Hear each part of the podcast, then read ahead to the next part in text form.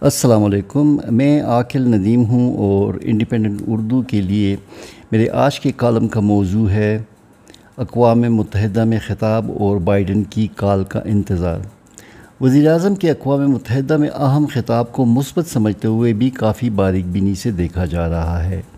یہ ایک پہلے سے ریکارڈ شدہ خطاب تھا جو اقوام متحدہ کے جاری جنرل اسمبلی کے اجلاس میں نشر کیا گیا۔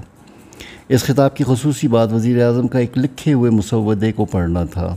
عموماً وزیر اعظم اپنے سے پہلے رہنماؤں کو لکھے ہوئے مسودے کو پڑھنے پر پرچی وزیر اعظم کا خطاب دیتے رہے ہیں۔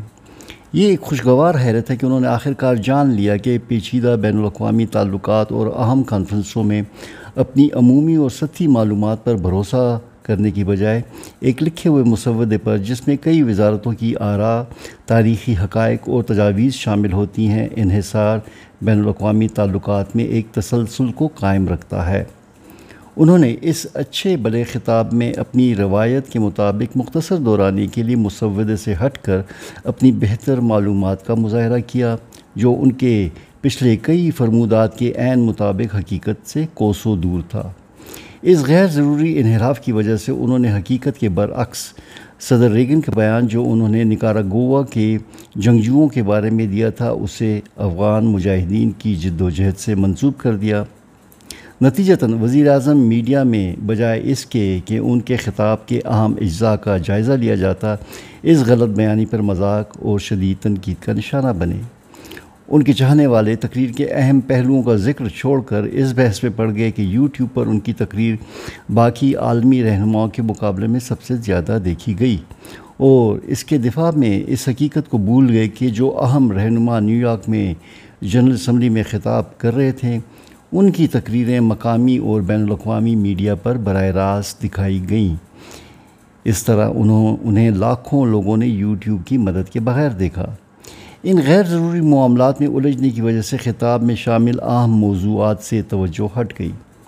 وزیر اعظم نے اپنے پچھلے خطاب کی طرح اس دفعہ بھی مدلل طریقے سے اور پرزور انداز میں کشمیر میں جاری بھارتی مظالم کی طرف توجہ دلائی۔ ہم اس سالانہ اجلاس میں اس اہم موضوع کی طرف دنیا کی توجہ تو دلاتے ہیں، مگر باقی سارے سال اس معاملے میں ہماری سفارتکاری کافی کمزور رہی۔ ہم باقی دنیا کو تو اس مسئلے کی سنجیدگی کا کیا احساس دلاتے؟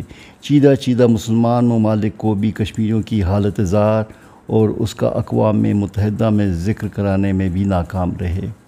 ماں سوائے ترکی کے صدر کے کسی بڑے مسلمان ملک نے کشمیر میں جاری انسانی حقوق کی پامالی اور ان کے حق خود ارادی کا ذکر نہیں کیا، جبکہ ان اہم اور بڑے مسلمان ممالک نے فلسطین میں جاری مظالم کو یاد رکھا۔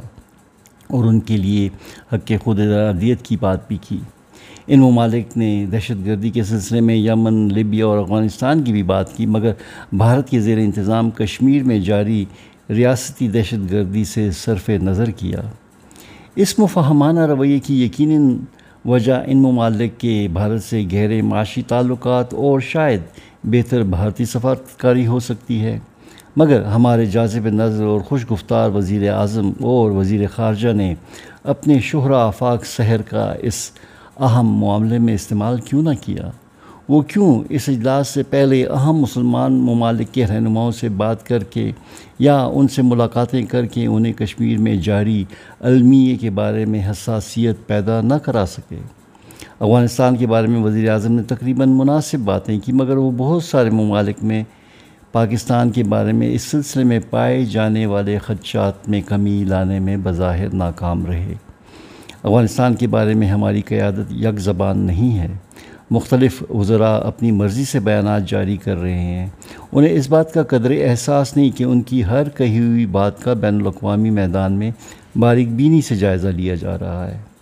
ان بیانات سے جو ایک جشن کی صورت دکھائی دیتے ہیں ہم نے کامیابی سے یہ تاثر دیا ہے کہ جیسے امریکی انقلاب افغانستان کی عوام کی بجائے حکومت پاکستان کی فتح ہے۔ ان غیر دانشمندانہ بیانات سے امریکی عوام میں یہ تاثر پیدا ہوا ہے کہ دہشت گردی کے خلاف جنگ میں پاکستان امریکہ کے بجائے طالبان کے ساتھ تھا۔ ان امریکی خدشات اور غلط فہمیوں کو دور کرنے کی بجائے وزیر اعظم کو امریکہ کے ساتھ بہتر تعلقات کی فکر صرف صدر بائیڈن کا، ان کو فون کال کرنے تک محدود ہے۔ اب تو یہ فون ایک بین الاقوامی مذاق بن گیا ہے۔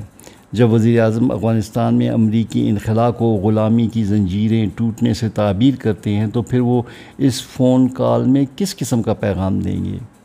امریکہ سے ہمارے تعلقات اس وقت تیزی سے تنزلی کی طرف رواں ہیں۔ امریکی کانگریس اور مختلف رہنماؤں کے بیانات سے صاف ظاہر ہے کہ پاکستان امریکہ تعلقات میں سب اچھا نہیں ہے۔ چاہیے تو یہ تھا کہ اقوام متحدہ کے سالانہ اجلاس کا فائدہ اٹھاتے ہوئے وزیر اعظم اس میں خود شرکت کرتے اور وہاں پر نمایاں امریکی اور عالمی رہنماؤں سے ملاقاتیں کر کے پاکستان کے افغانستان میں کردار پر شکوک و شبہات دور کرتے۔ وہ اس دورے کا فائدہ اٹھاتے ہوئے امریکی میڈیا اور تھنک ٹینک سرکٹ میں پاکستانی موقف کو پیش کر سکتے تھے۔ اگر امریکی صدر سے ملاقات نہ بھی ہو سکتی تو وہ کانگریس میں اہم قانون سازوں سے ملاقات کر کے پاکستان کے خلاف کسی ممکنہ قانون سازی کا راستہ بند کرنے کی کوشش کر سکتے تھے۔ یہ ایک اہم موقع تھا جس میں بہت ساری غلط فہمیوں کو دور کیا جا سکتا تھا یا انہیں دور کرنے کی کوشش کی جا سکتی تھی۔ لیکن بقول منیر نیازی وزیر اعظم ہمیشہ دیر کر دیتے ہیں۔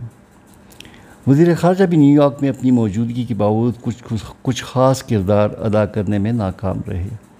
امریکی نظام حکومت میں صدر اور نائب صدر کے بعد وزیر خارجہ کا درجہ آتا ہے۔ اور امریکہ میں دورے پر آئے ہوئے وزرائے خارجہ کو نمایاں پروٹوکول دیا جاتا ہے۔ ان کے لیے کم از کم نائب صدر سے ملاقات کرنا کچھ زیادہ مشکل نہیں ہونا چاہیے تھا، مگر شاید سفارتی سستی کی وجہ سے یہ موقع بھی گنوا دیا گیا۔ بہتر ہوتا اگر موجودہ جنرل اسمبلی کے اجلاس میں ہم مکمل تیاری کے ساتھ جاتے وزیر اعظم بھی اس اجلاس میں شرکت کرتے اور اپنے ساتھ ایک مؤثر ٹیم کو ساتھ لے کر جاتے، جو پاکستان کا مقدمہ اچھے طریقے سے پیش کرتے، نہ کہ شہریار آفریدی جیسے کردار بھیجے جاتے جو پاکستانیوں کو امریکہ میں پائے جانے والی غربت کے بارے میں اطلاعات فراہم کر رہے تھے۔ شکریہ، خدا حافظ۔